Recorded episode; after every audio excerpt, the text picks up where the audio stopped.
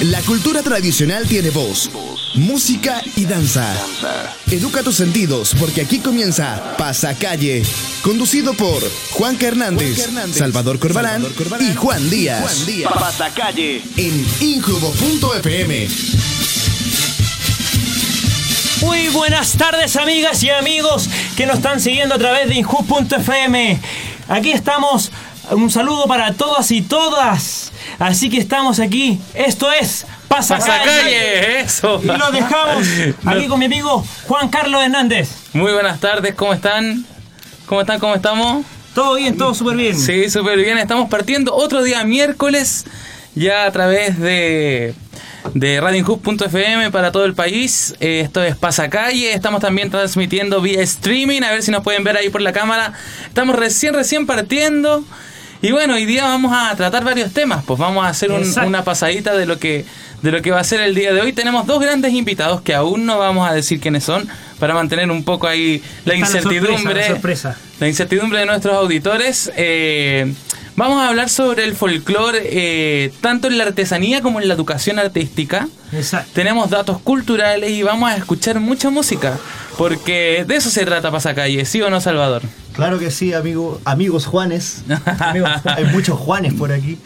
Eh, a continuación vamos a escuchar un poquito de música, como decía Juan Carlos. Vamos a escuchar un poco del, del norte argentino, de un grupo que estuvo hace poquito aquí en el Festival de San Bernardo y otros escenarios de los Nocheros, el Humahuaqueño, y después vamos a ir al ritmo afroperuano Eso. de Eva y John con Inga, esto por Inhub FM.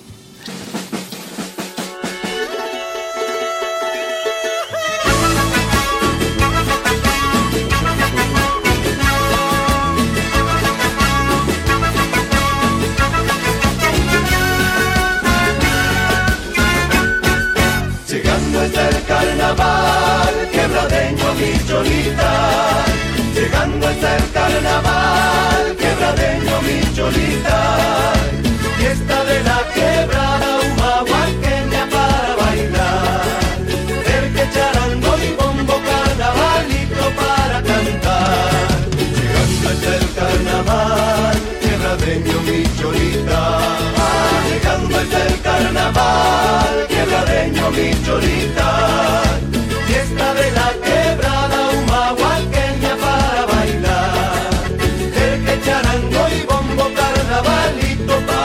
Para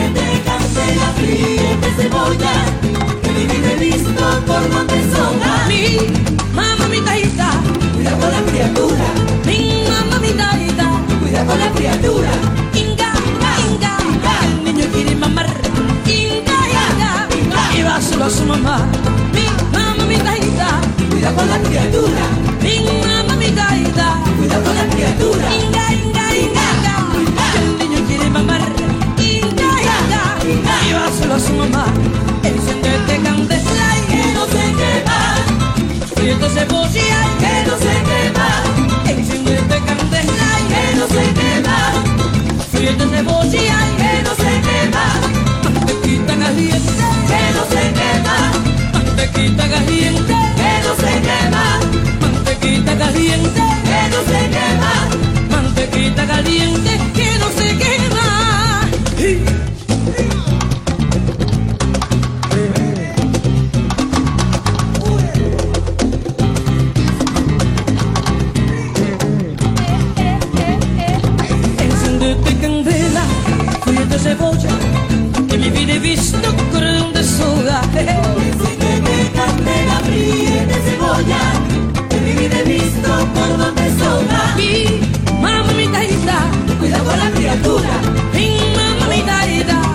la criatura. Inga, inga, inga, el niño quiere mamar. Inga, inga, Inga. solo a su mamá. Mamá Cuida con la criatura, mamá cuida criatura. Inga, inga, inga, inga, Narda quiere mamar. Inga, inga, va solo a su mamá. Que no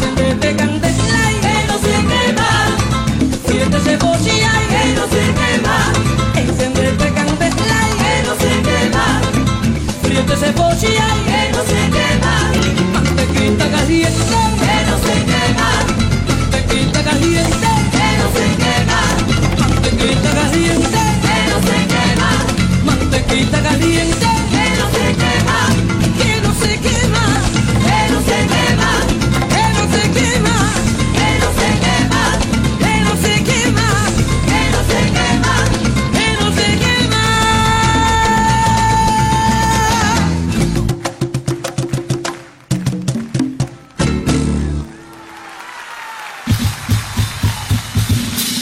Eso es, fuerte el aplauso para estos dos temas que acaban de sonar. Así es, porque escuchábamos recién Los Nocheros y Eva y John, dos referentes de la música cada uno en su país, unos argentinos y la otra peruana. Y recordarles que estos dos temas están dentro de la lista de los cuales van a ser nuestro próximo top 10.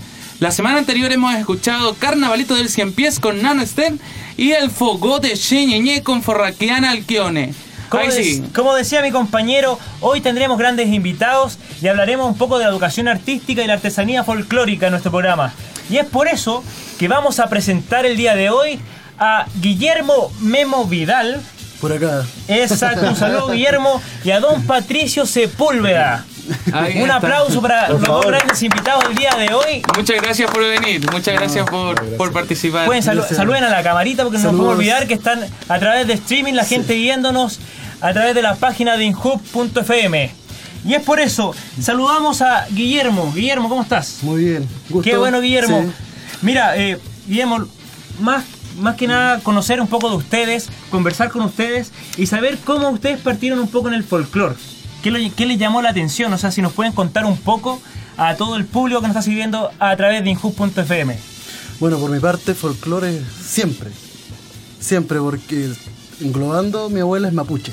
Mi familia es mapuche, entonces siempre el folclore ha estado metido. Y ahora pillé, hace un poco de tiempo, pillé un, un- un diploma de un semillero del año 93 cuando comencé a bailar cueca. Entonces ya hace muchos años que el folclore siempre ha estado metido. Tú ni te acuerdas ya de. Yo ya ni me acuerdo. del diploma ese. No, entonces, eso es lo bueno, hartos años. Qué bueno, qué bueno. Bueno, comentar un poco que, que Guillermo es el creador de Peumafe, se llama. Peumafe, sí. Peumafe es la artesanía que él realiza, ya que podemos ver que tenemos aquí sobre la mesa para Oye. los que están viendo a través de la cámara. Es maravilloso. Yo acabo de ver un pandero, pero así muy pequeñito, realmente bonito. Así que los que nos están viendo vía streaming van a poder eh, disfrutar de, de esta artesanía maravillosa. Los vendemos para poder financiar el programa. para que los que están viendo a través de la cámara. Acá hay otro panderito. Yo no soy muy bueno para el pandero, estoy recién aprendiendo. ¿ah? No sé cómo se puede. Ah, igual se puede. Suena bien. Sí, suena. Suena súper bien. Suena. Para el porte que tiene. sí. Pero yo creo Suena que si lo toca otro va a sonar mejor. Claro, si lo No, sí. Yo tengo otras cosas. Ah, sí. No, pero ahí están los otros más grandes, ¿eh? Ah, ya, muy bien. Esos son de verdad. Ahí vamos a ir conversando bien. Oye, y Patricio. tenemos a Patricio. Y en tu caso, yo tengo que hacer una mención especial porque Patricio Sepúlveda fue mi profesor durante muchos años. Chanana. La Muchos años. muchos años. Muchos años. Muchos años. Sí, fue mi profesor durante mucho tiempo. en el liceo, en el gran liceo experimental artístico, que hoy día está viviendo una crisis muy potente, pero que sin duda alguna entre todos vamos a poder salvar la educación por el arte. Patricio, ¿cómo naciste? Bueno, todos sabemos cómo naciste, pero ¿cómo, cómo llegaste al folclore? ¿Cómo fue, cómo fue ese... mira, y, y tantos años y nunca supe. ¿Cómo? Bueno, a diferencia del compañero acá, era un. Hay un papiro. No, no era un diploma. Era un papiro así con, con lacre. Papiro, así, una cosa así. Pero no, yo era así naturalmente, como llegaban las personas siempre naturalmente, de, de todas formas puedes tener familia o, no, alguien que canta, pero naturalmente llegas a la música eh, eh, específicamente folclórica. Yo nací en una época en que el folclore tiene un proceso que va unido a un proceso histórico, político, la raíz folclórica. Entonces, todo eso nos, nos llevó a, a elegir ese camino y no la música eh, docta europea u otras cosas. Seguimos por ese camino porque era lo que la, la consecución lógica de lo que había. Claro. Básicamente. Exacto. Oye, Juan. Bueno, comentamos un poco que quién es Patricio Sepúlveda. Sí, bueno, Patricia Sepúlveda es docente Sí. del Gran Liceo Experimental Artístico y también del Piedragógico. Por favor. Sí, del Pedagógico, eh, profesor de música. Sí. eh, también encargado es el director general del conjunto folclórico del Liceo Experimental Artístico Sí. sede Mapocho. Sí, y bueno, eh, dedicado a la educación artística durante muchísimos años, eh, con alumnos que hoy día brillan en el espectáculo nacional e internacional, Ándale, loco.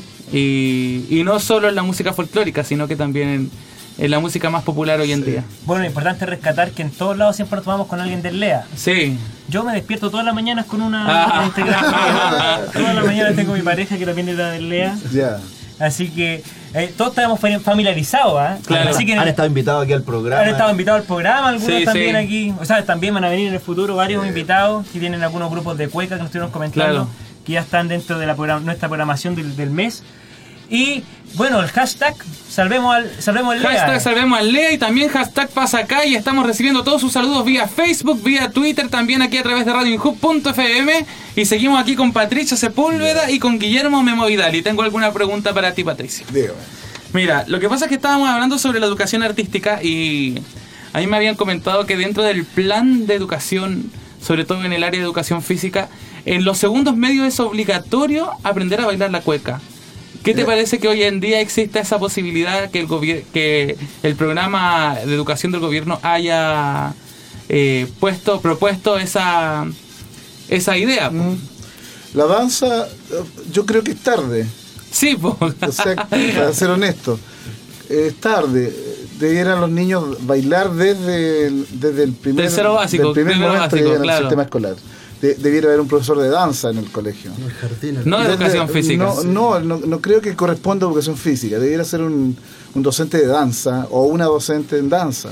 Yo creo que ahí hay un criterio eh, de personas que, que con buena voluntad, yo creo que tienen buena intención, ¿no Claro. es cierto? Pero es tarde, ya a los 14 años, a los 15 o 16, es tarde. La, la danza, y además debe ser la danza ejercida por un eh, por un bailarín, o sea, no, no, no se me ocurre otra lógica en ese sentido. Poner al profesor de educación física en una función que si bien puede tener la mejor de las intenciones, no se relaciona, no sé qué piensan ustedes, pero no se relaciona tan estrictamente con lo que él, para lo cual está formado como docente, digamos. Por ejemplo, en tu caso, el Liceo Experimental Artístico se dedica a formar bailarines, músicos, actores, Sí. eh, pintores, Sí. escultores, pero se dedican profesores especializados. Tú en el caso de la música, un profesor de baile en el caso Sí. del baile, un profesor de danza académica en el caso del ballet y así. Entonces, ¿tú crees que en el, en el país debieran existir en todos los colegios Claro. eh, profesores especializados para cada área? yo- es que hay además. Ujú. Mira, hace 20 años estábamos hablando del recuerdo, ¿no es cierto? Sí, po. Claro. Cuando uno parte, hace 30 años atrás, hace 30 años no había lo que hay hoy día. Hoy día vemos a Guillermo que hace artesanía en pandero. Claro. Para llegar a eso hace 30 o 40 años, Era imposible. era casi imposible. Lo, lo hacía tu papá o, o alguien Claro. de, tu, ba- de Sí. tu barrio, pero no porque se dedicara o tuviera una experiencia profesional con eso. En la danza lo mismo.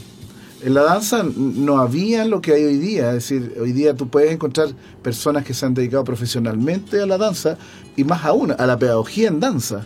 Entonces, ves, el sistema construye eh, car- carreras profesionales, pero no le da la salida que corresponde. O sea, una de las salidas del profesor de pedagogía en danza o profesora debería ser que hiciera danza folclórica chilena, folclórica latinoamericana, es decir, el contacto del cuerpo desde, desde lo más, lo- desde el momento más inicial. Ese debería ser el instante. Ya después es una tarea, es muy pesada la tarea para un profesor de educación física, tener que asumir ese rol. Como que ya están Ya tiesos los fue, claro. Claro, ya está. Ya fue, ya estuvo. Claro. Bueno, es importante cuando uno comienza ya de pequeñito, eh, la- la- el aprendizaje es distinto. Uno cuando está cada vez más pequeño absorbe, Sí, es absolutamente más. Es natural. Claro, es natural. Entonces, eh, claramente, bueno, ahí un llamado quizás, Sí. un llamado a mejorar esta... Y que no sea impuesto, que no sea impuesto, sino que sea parte. Claro. Que no sea que sea parte de nuestra educación. Por ejemplo, Claro. pasa que todos los septiembre, entonces todo agosto, los niños tienen que eh, preparar una danza. Sí. Todos los cursos. Sí. Si nosotros inculcáramos eso desde muy pequeños, quizás los niños que ya están en la enseñanza media bailarían felices quizás algún, algún tema. Y ahí el ejemplo que siempre ponía Juan en, en las dos sesiones del, del costillar. Sí. Que Ken no bailó el costillar cuando chico y era una Ya, es, imposición. es así. casi un trauma para los... Claro. para- Mira, Pavo también, yo pavo también se.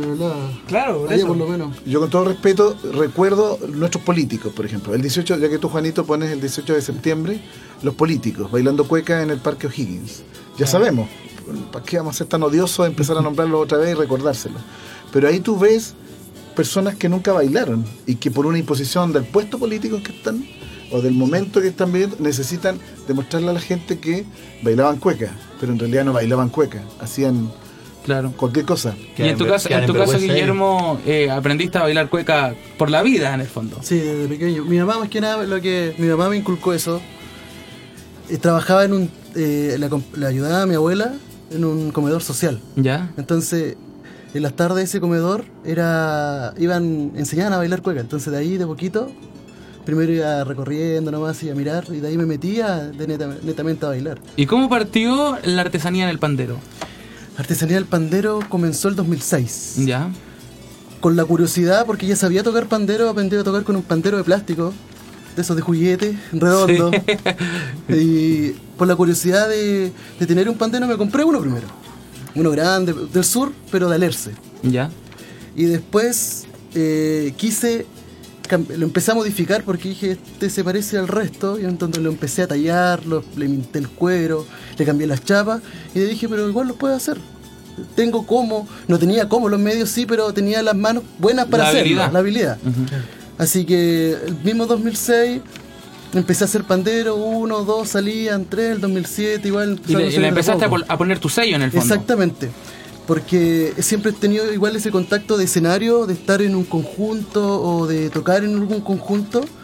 Y siempre se necesitan panderos. Entonces Claro. busqué algo que me gustara a mí más que nada. El sonido, la forma, eh, no sé, la pintura, el tallado. Es algo su- sumamente personal el pandero. Bueno, antes de seguir conversando con, con nuestros grandes invitados, vamos con un temita musical. Vamos con un poquito de música. Esto es el grupo Entre Mares con el tema Imposible Olvidarte.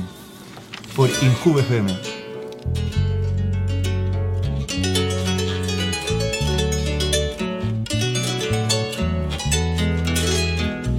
porque tu recuerdo vivirá siempre en un lugar de mi corazón.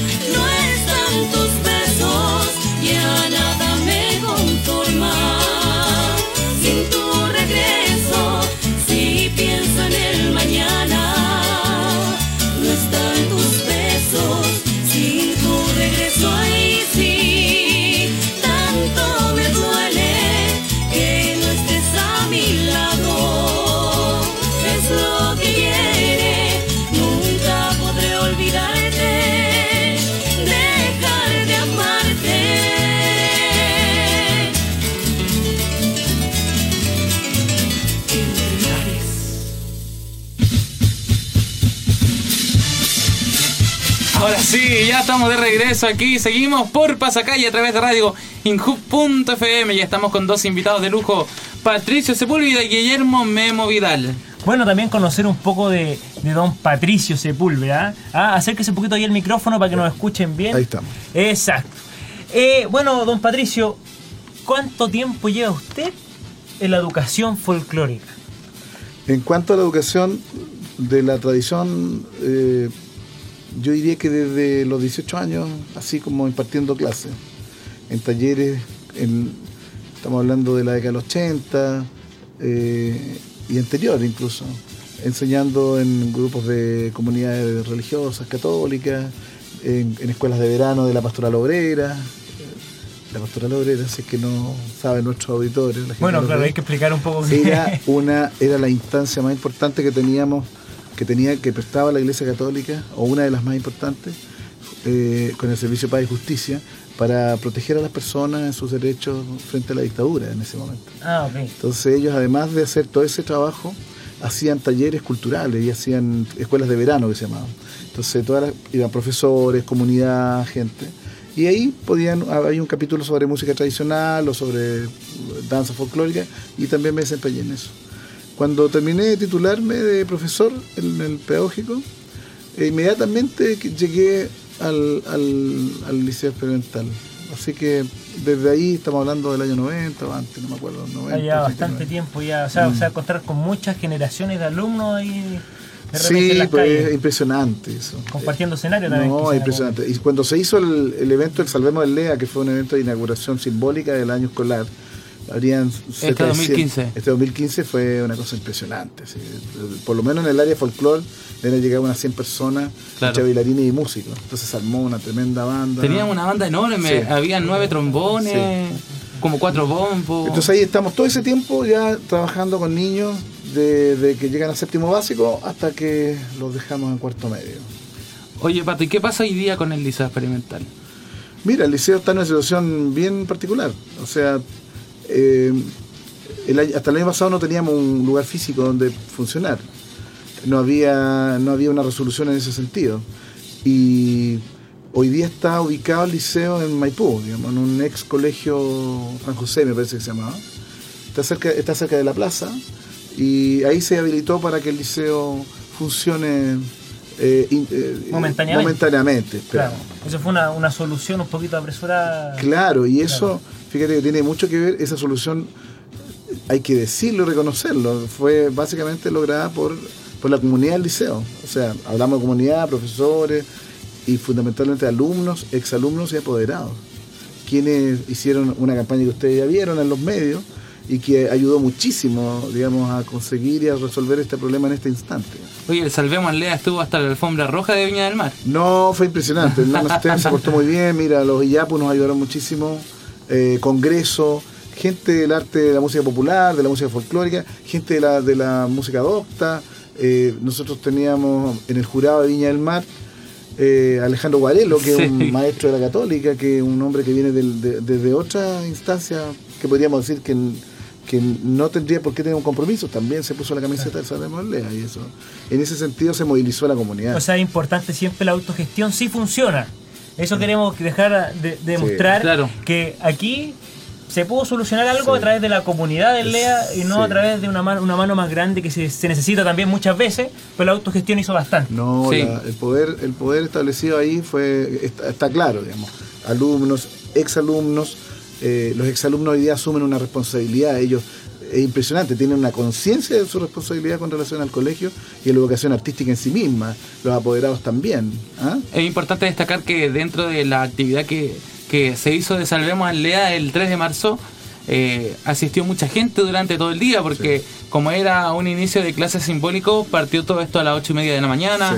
Estaban armando toldos desde las 6 y media de la mañana para hacer como clínica de las distintas áreas que imparte hoy día el Liceo Experimental Artístico.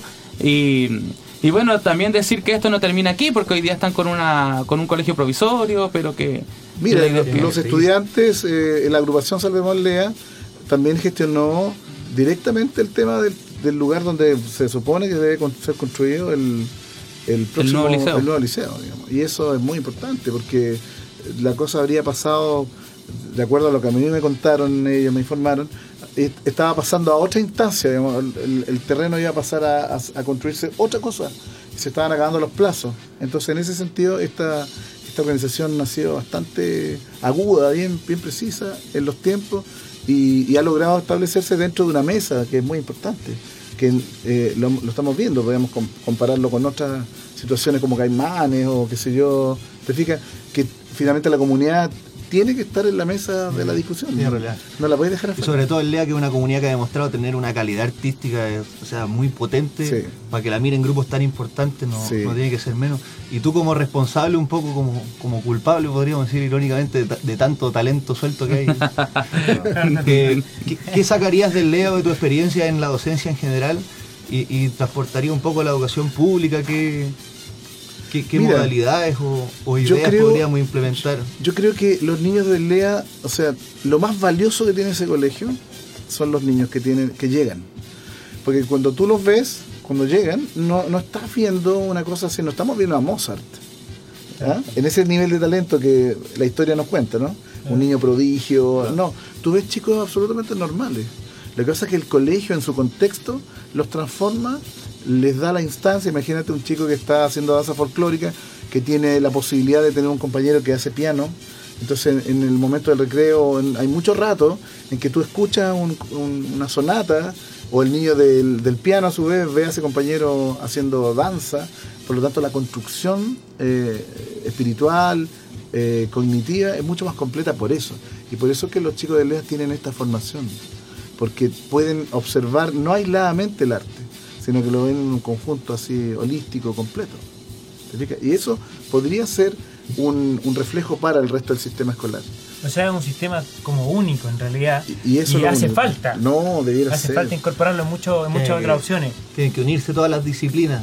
Sí, porque en el fondo la, la educación tiene ese, ese, ese problema, que cada cosa va por carriles distintos. Claro. Y en, en el LEA, con toda esa pobreza material que tiene, que es histórica, que no tiene, no se la podemos achacar a las autoridades actuales ni a la corporación actual. Hay que ser honesto en ese sentido también. Claro. Es, una histori- es un histórico largo. Entonces, pero a pesar de eso, eh, logra, logra eh, establecerse una calidad al, al final con un resultado que es digno de poner un día sobre la mesa, investigarlo, para que el sistema educativo pudiese entender otra manera de educar. O sea, las mejoras tienen que ir para, para nuestras generaciones futuras, Claro. más que para la actual y culpar Claro. a alguien. tiene que Hacemos ser un llamado. un Claro, llamado para la sí. construcción, para, para ese niño que tiene 8 años Sí. y piensa ser el ministro de Educación. Sí. claro. Claro, y hacer el llamado que se acuerde de los artistas, por favor, a la educación futura. Súper. Sí, no, y la verdad que tiene mucha razón Patricio. A mí me tocó. Yo estudié en el Liceo Experimental como 10 años y. Y me tocó vivenciar todas esas cosas que habla, que habla el pato. Eh, en el recreo me enseñaban violín, después trataba de intentar en el piano, y la verdad es que, que uno va creando ahí mismo con los compañeros de repente eh, cosas hermosas como montaje. Me tocó ver que algunos cursos más arriba que yo hacían montajes todos co- com- como cursos, los que estudiaban teatro, los que estudiaban música clásica, los que estudiaban folclore, incluso los que estudiaban danza, hacían un, un montaje eh, en común, eh, todos como, como equipo, entonces eso eso no se logra ver hoy día más que en musicales grandes de, de, de diferentes países, hoy día se están haciendo más musicales en nuestro país, pero pero el Lea lo, lo hacía hace mucho tiempo, el punto es que es que no existe la vitrina quizás como para que el resto de la gente entienda qué es lo que está pasando en la cultura dentro de, esa- de esas cuatro paredes del Liceo Experimental Artístico. Pero también estamos con Guillermo Memo Vidal y también queremos hacerle algunas preguntas a- a- al Guillermo. La artesanía se va perfeccionando día a día Sí, no, Y- eso es algo, pero y eso se ve reflejado en los panderos también. más que sabido. Lo que pasa es que lo, antiguamente los panderos solamente le dibujabas parejas o dibujos sencillos. Llegó un punto y me pidieron retrato. Ah, no. Ah, ¿Cómo era el ¿Cómo retrato? ¿Cómo era el hacer un retrato? retrato? O sea, me pongo al lado del saco la foto. No, no, no, cosas así, mira, para que vean. Ah, muéstralo a la cámara, la cámara. Para que Para la gente que está viendo atrás de la Sí. cámara, me voy a acercar yo. Sí. La Vía modelo. streaming. La modelo. No. Ahí está Juan. Claro, ¿no? Sí. Sí. Ahí para, para el Juan también, para que lo vea. Que Juan está en los controles, ¿ah? Estamos Sí. llenos de Juanes aquí. Entonces, sí hay que perfeccionarla día a día. Y ese es un claro que eh, se ve clarito el dibujo, claro. ¿no? Sí. Y esto es una innovación también, Sí. tú también le vas poniendo de tu Claro, cada día van haciendo. o de lo que te van pidiendo. Sí, o sea, para mí realmente los panderos eran un círculo, algunos... No, y de, de hecho ese, ese, ese es un invento, Ah, bueno. porque los panderos son de seis lados. Y ese pandero tiene siete. Ah, Ah, bien. Bien. Sí.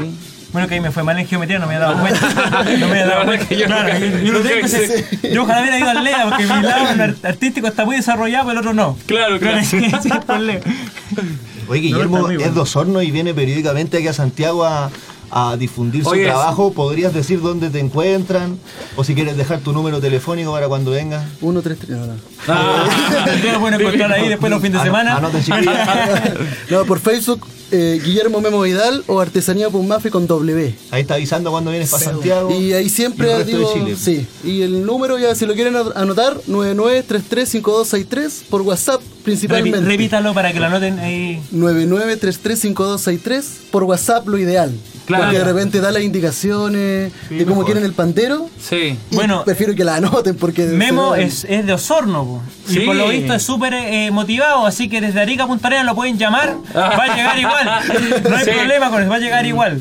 Oye, tenemos dos grandes invitados hoy día. Qué lujo de invitados. Uno de. Osorno, uno de aquí de Santiago, pero en realidad... No, cal- bastante calidad está teniendo este programa. Yo creo que vamos a cobrar más caro. Ah.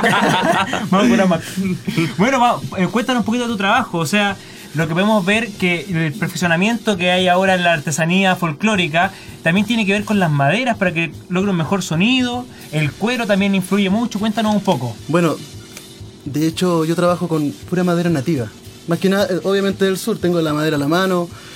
Este bandero son de laurel, generalmente trabajo con él porque es más blando, es más liviano y puedo lograr un espesor un poco más pequeño. Igual hay que saber trabajarlo, sí.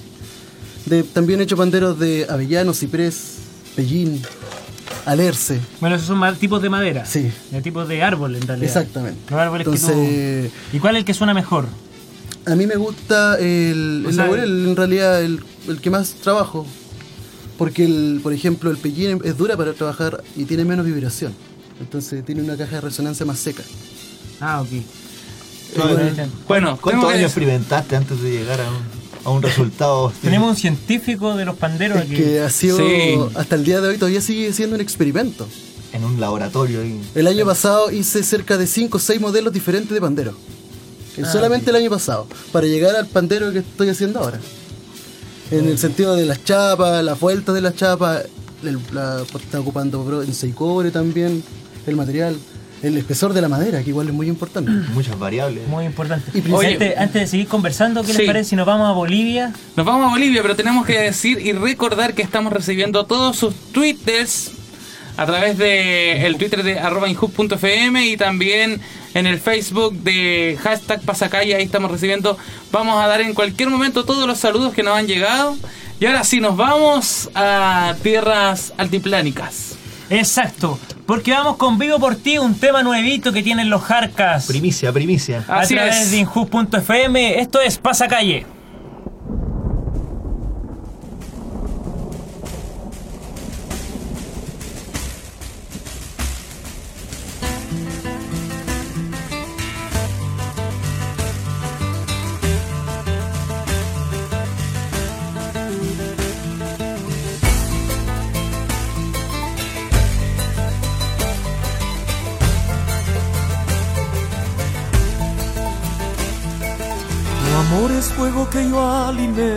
Entrego todos mis sentimientos por ti, mi amor, me he vuelto a enamorar.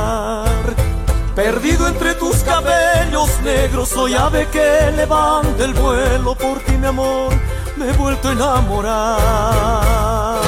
Vivo por ti, muera sin ti, si vivo y muero es por ti y soy feliz. Soy agua que calma tu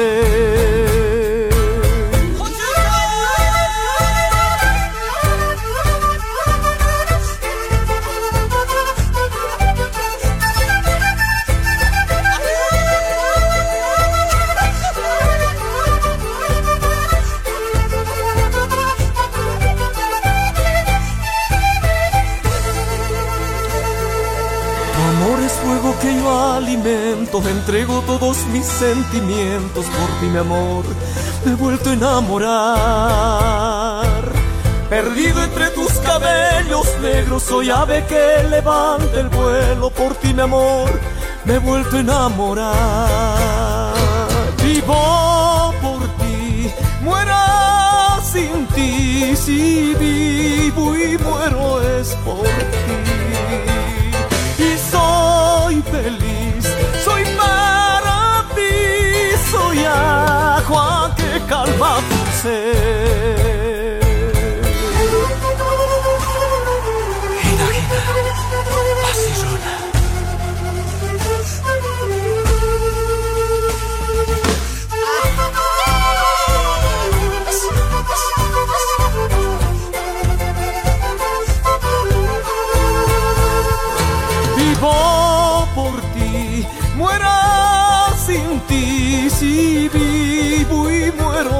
Por ti.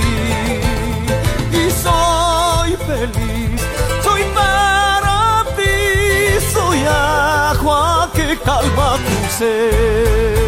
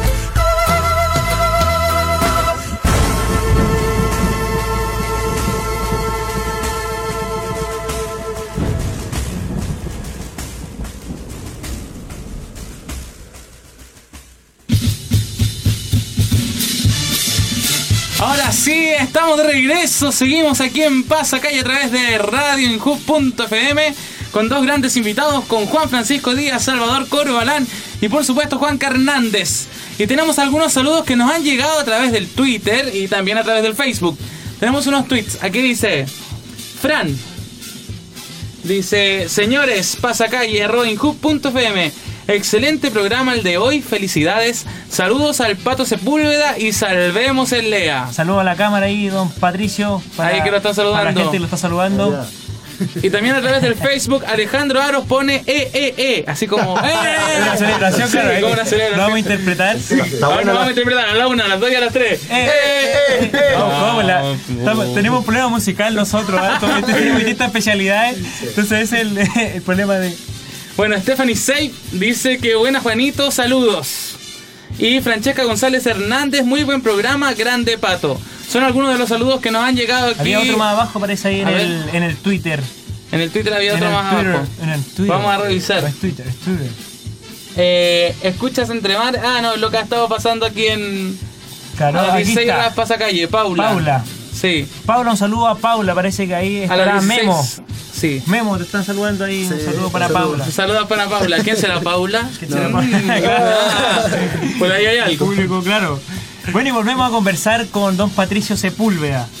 Bueno, ahí comentemos un poco, eh, quizás hace falta incorporar eh, un poco la- las capacidades artísticas o ramos más artísticos o lo que tiene la educación artística, la educación actual. Quizás para que los niños y jóvenes tengan un mejor aprendizaje. Por supuesto. Por supuesto, mira. Hoy día el país está en condiciones.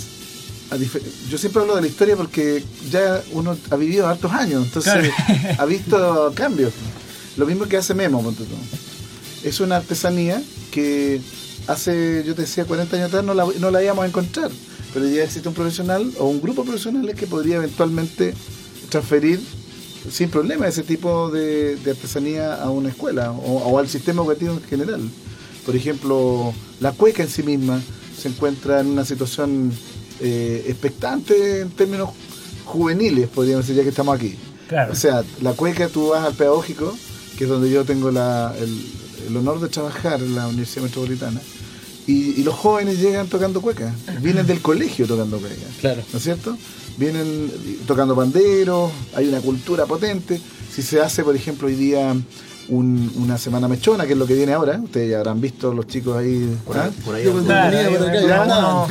El cierre, estoy seguro que el cierre vendrá una fiesta, pero esa fiesta va a tener folclore, va a tener especialmente eh, cuecas, canciones, grupos, ¿te fijas? Hoy día, hoy Esperemos, día esperemos sea así.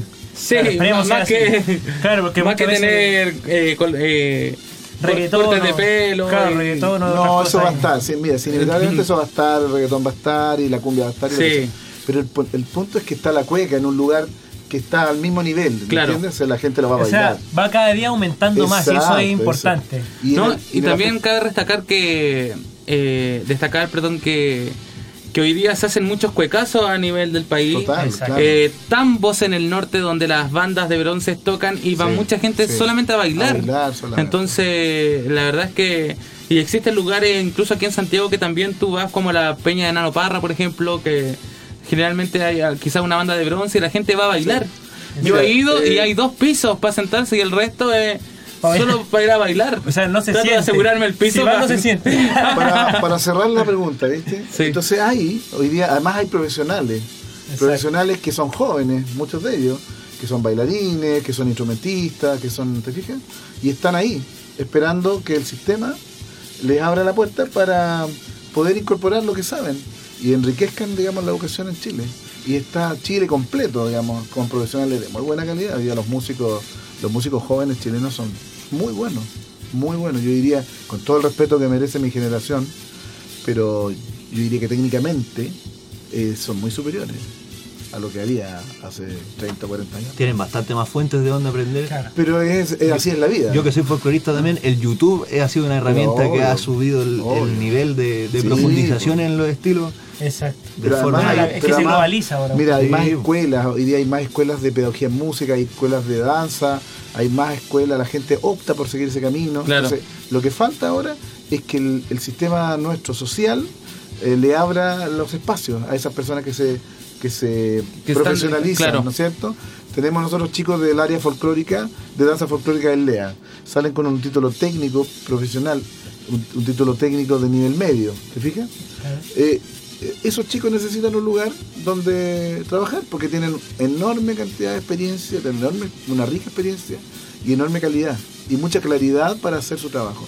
Entonces, lo que va faltando es eso, ¿viste? Socialmente, la oferta está, Pero los, los profesionales están y gente joven y, y hay que generar los espacios nada más para que nuestra, nuestra sociedad se, se enriquezca.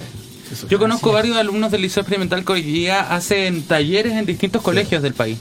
Eh, estos talleres no son un taller como eh, casi extra programático. Incluso a mí me ha tocado dar clase en colegios donde eh, es obligatorio ir a la Sí, clase de sí. folclore y que esa clase va con notas libro. Entonces, eh, hoy día falta más eh, dar los espacios para poder que la educación artística entre dentro de todos Sí. los colegios de nuestro país. Claro, porque hay que rescatar que no todos tenemos las mismas capacidades.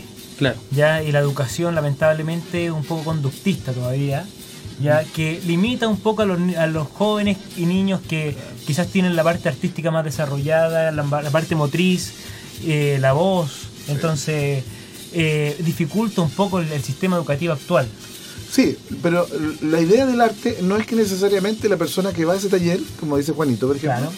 no es que vaya a salir a, a terminar siendo un bailarín eximio ni nada. No, claro. Es solamente que el, el- el niño tenga el derecho, ocupe el derecho de vivir una experiencia artística. Exacto. Sí, es un derecho eso. No es, no debe ser una obligación, no debe tener nota, o, o sí, da lo mismo. una El tema es el derecho Debería a vivir, parte, cumplirlo. Desde niño cumplir con el derecho de vivir una experiencia artística, de danza, de música, de teatro, eh, de los instrumentos musicales, en todo tipo de repertorio. Yo creo que eso responde a lo que tú me preguntabas. Sí, enriquece, enriquece, enriquece Claro. muchísimo.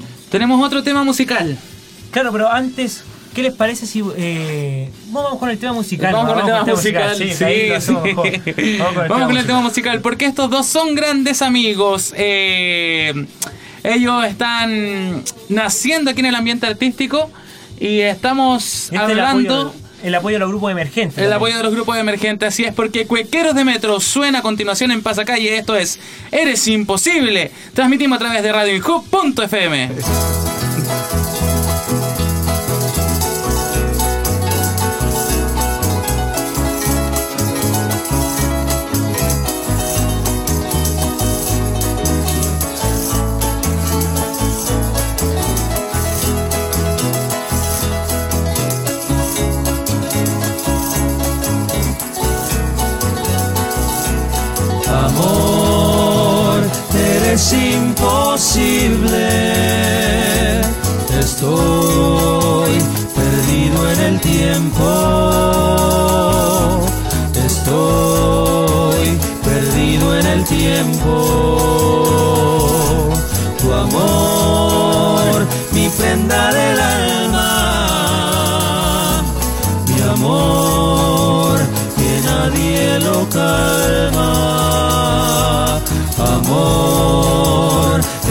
imposible. Quiero tenerte cerca y ser tu amante. Quiero verte a mi lado, poder tocarte. Quiero tenerte cerca y ser tu amante, poder tocarte ahí sí, cariño mío, el amor es más fuerte, es un delirio, tengo el alma perdida, amor mi vida.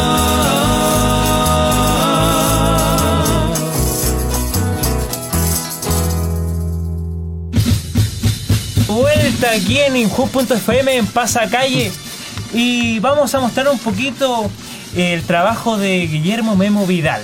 Guillermo, cuéntanos un poquito qué tienes en tus manos. Bueno, este es un pandero que es de eh, avellano. No se nota porque está pintado, pero las chapas son de bronce y cobre. Con un doblez de macho y hembra, entonces se encuentran y tienen un sonido más picado, más marcado. No es tan chillón. Esa es la- como una característica de este, de este tipo de pandero. En comparación a este que es de laurel, pero tiene una chapa plana y la otra está doblada. A ver. Entonces hace un chasquido más continuo. Uy, está bonito ese, ¿ah? Oye. Ahí, vamos a escuchar un poquito cómo toca aquí nuestro. Que suene mejor, porque toca el que suene ¿Cuál, mejor. cuál Es que este, este es el regalón. Ah, ese es el regalón. regalón, ya. Un poquito ahí.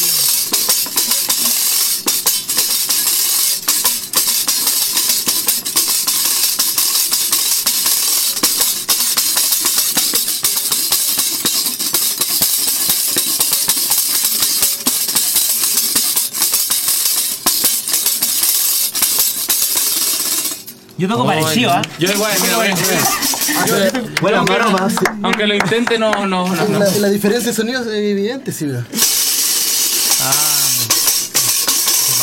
O más grueso. Aparte que como es de siete lados, hay más espacio para pasar el dedo. Ah, claro. En comparación a este, entonces... Muéstralo a la mucho más cámara, para la grande, cámara sí. para que Hay más espacio.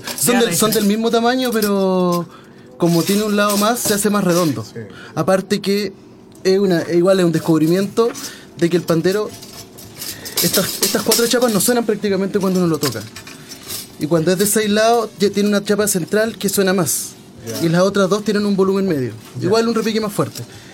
Pero en comparación al de 7 no tiene chapa media. Entonces estas cuatro chapas van a tener un volumen alto y estas dos menos. Entonces Oye. de por sí va a sonar más fuerte. Y esto me llama la atención porque este tiene más espacio para poner más chapitas. Este de 3. Ese de tres chapitas. Ah. De hecho, de hecho, este es el primer pandero de 7 lados, pero de 3 corridas. O sea, después no, pero nos va a alcanzar la mano. No, de hecho, no, de, pandero de 4 corridas he hecho. Si hay el grupo Cantamar de Puerto Montt tiene El que uno estaba cuatro. sonando recién. Sí. Pero, pero no de siete lados. No de 7 lados, de 6 solamente. De seis, claro. Pero de 4 pisos. O sea, este es único en su especie. Ese es- ahora es único en su especie. Mira, y de- pero debes cuidar el peso además. Sí, eso.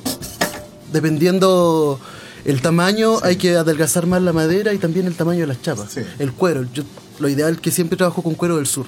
Ya. Porque es curtido de una forma muy diferente a la de acá. Mejor cuero que el de acá. Exacto. en el sur hay mejor cuero que acá en Santiago. Bueno, aquí en realidad todos los cueros son, son sintéticos aquí lo que llega. Así que yo creo que... los No, y de hecho, eh, unas personas en San Antonio dijeron que era como el rey del pandero. Ah, bueno. ¿Por qué? Porque tengo el orgullo de hacer el pandero más chico de Chile. Eso. Ah, el Bueno, ah, de hecho, Ese no es el más chico. no, este no es el más chico. Pero es chico. Es chiquitito. Pero aún así, te vamos a mostrar a la cámara. ahora para- ahora no lo traje, pero Ahí está nuestra tengo modelo. aros de pandero. Nos muestra un pandero en color verde y en color el- rojo. La modelo. La modelo, que se parece a la mesa. Es que el Juan se maquilla para venir, ¿sabía? ¿Y esos chiquititos los trabajas como con, con, con microscopio? Eh, ahí está el pulso. Oye, Igual es un estudio de madera trabajar hacer ese aro de pandero porque mide 2 centímetros. También el cuidar el peso, lo mismo las chapas, que no se no se y suena más encima. Si todos tienen su sonoridad, eh, cuida el cuidado de cuando se pone el chincho, el clavo, que no se parta la madera, porque aparte de, de cinco de cinco panderitos uno siempre se rompe y siempre trabajo con esa diferencia. Memo, a mí me parece fantástica esta idea que estoy mostrando vía streaming en este momento para regalar, para llevar cuando uno va de gira, cuando uno va a otro país y de repente quiere que reconozcan Chile. Esta es una idea pero maravillosa. O sea, Eh, este, este es el mejor vendedor, ¿ah? Puede vender hasta hielo. Este puede vender hasta hielo. Oye, pero no, pero me parece fantástico porque generalmente uno cuando viaja al extranjero lleva una bandera chilena, una chapita, un gorro, Exacto. una polera. Pero a mí me parece fantástico esto, llevarlo como, como parte de, de la entrega y que sea eh, como eh, parte de nuestra artesanía nacional, un pandero de este tamaño. Claro, eso co- eh, es bastante eh, que nos identifica, ¿eh? Claro. identitario de lo que nosotros de lo que nosotros somos, más que, que otro tipo de artesanía que se lleva o que se ve en la feria artesanal común, que ya es eh, siempre lo mismo. Esto es algo distinto que, que se puede Sí, llevar. pues, y también está este. y ese se puede Ese. tocar. Ese se puede tocar, sí. Claro.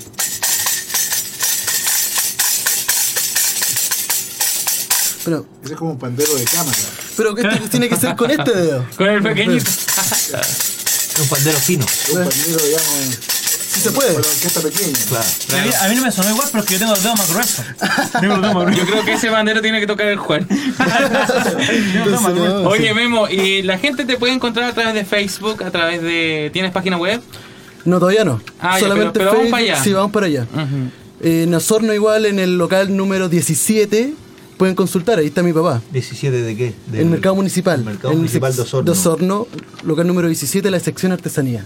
Porque ahora lo remodelaron y ahí también pueden consultar personas de Puerto Montt, Valdivia, de ahí. Todos los lugares y alrededores de Osorno. Sí. Hoy son panderos que están siendo muy cotizados aquí en Santiago en el ambiente cuequero. Tenemos datos culturales porque ya se nos está acabando el programa. Así es porque eh, se nos hace muy corto el tiempo aquí en, en Pasacalle. Exacto. Cuecas en la casa en el aire, Patio Bellavista. Recordamos, lo dijimos la semana pasada, en marzo, el 18. Los Frescos, 25, Ricardo Castro y los amigos de la casa, desde las 22 horas. Bueno, el- desde el 26 al 29 de marzo, el Campeonato Nacional de Rodeo de Fenaro 2015, la Federación Nacional de Rodeo y Clubes de Guaso, en la media luna de Fernando Hurtado, en San Clemente. Habrá música, talabartería, comidas típicas, remate, caballo y más. Antes de seguir, con esto quiero mandar un saludo al presidente nacional de la federación, don Oscar Fuente, un gran amigo, y también eh, mandar un saludo grande para que se levante el club de Guasos de Peñalolén después del incendio que tuvieron. ¿ah? Ay, Sí. ay, ay. Un, gran, un, gran, un gran abrazo para ellos. Nos vamos a adelantar un poquito al 2 de mayo. Desde las 21.30 horas una gran peña bailable en Las Pitucas en Temuco. Será en el Casino Sofo de Temuco y hay grandes invitados como Alborada, Maigüen y más. A 5.000 la entrada, ya saben, el 2 de mayo. El 16 de mayo tendremos el segundo Cuecaso de otoño en Valdivia. Todos muy atentos en Valdivia y sus alrededores. Ahí quizás Memo va a estar visitando también. somos. Y el De allá 11 de abril estaremos con- panderos. El 11 de abril tendremos audiciones en Matices de América. Así que así es, vamos ya terminando el programa. Agradecemos a nuestros grandes invitados, don Patricio Sepúlveda y Guillermo Memo Vidal. Un aplauso, por favor. Un aplauso para ellos. Muchas Un gracias. detalle igual, el 28 de marzo, Campeonato Cuecachora en Puerto Montt. También. El regional de Cuecachora igual voy a estar. Por si acaso hay estar el gente, Memo voy a ahí. estar ahí metido. 28 Por de si quieres pandero Montt. nos carga. Así es, nos vamos despidiendo. Tenemos un último saludo de Cuequeros de Metro, la revelación del momento, excelentes músicos, mucho éxito. Javier Hernández nos escribe aquí en inhub.fm. Ya, Patricio, muchísimas gracias por estar aquí con nosotros. Muchas gracias a ustedes por la invitación y un saludo quiero mandar a toda la comunidad del LEA, y, y seguir atentos y seguir adelante en este hermoso movimiento para que saquemos la educación artística arriba como se merece. Eso. y también muchas gracias Guillermo por habernos acompañado el día de hoy. No, gracias por la invitación, si eso el difundir y también quiero agradecer a todos los que se encargan, de repente preguntan quién necesita pandero y ahí está el memo. El memo, el memo- el memo de los Un panderos. saludo a mi pololo igual que me aguanta todos los meses que he venido para acá desde el año pasado. Pero Bueno, ojo que viene a trabajar, viene a trabajar. Eso sí. Bueno, nos despedimos entonces. Sí, y si nos vamos sonando con Maigüen de Los Ángeles, esto es Por Amor Lloré. Muchas gracias, nos vemos el próximo miércoles a través de Inhub.fm. Esto es Pasa Pasa, Calle. Calle.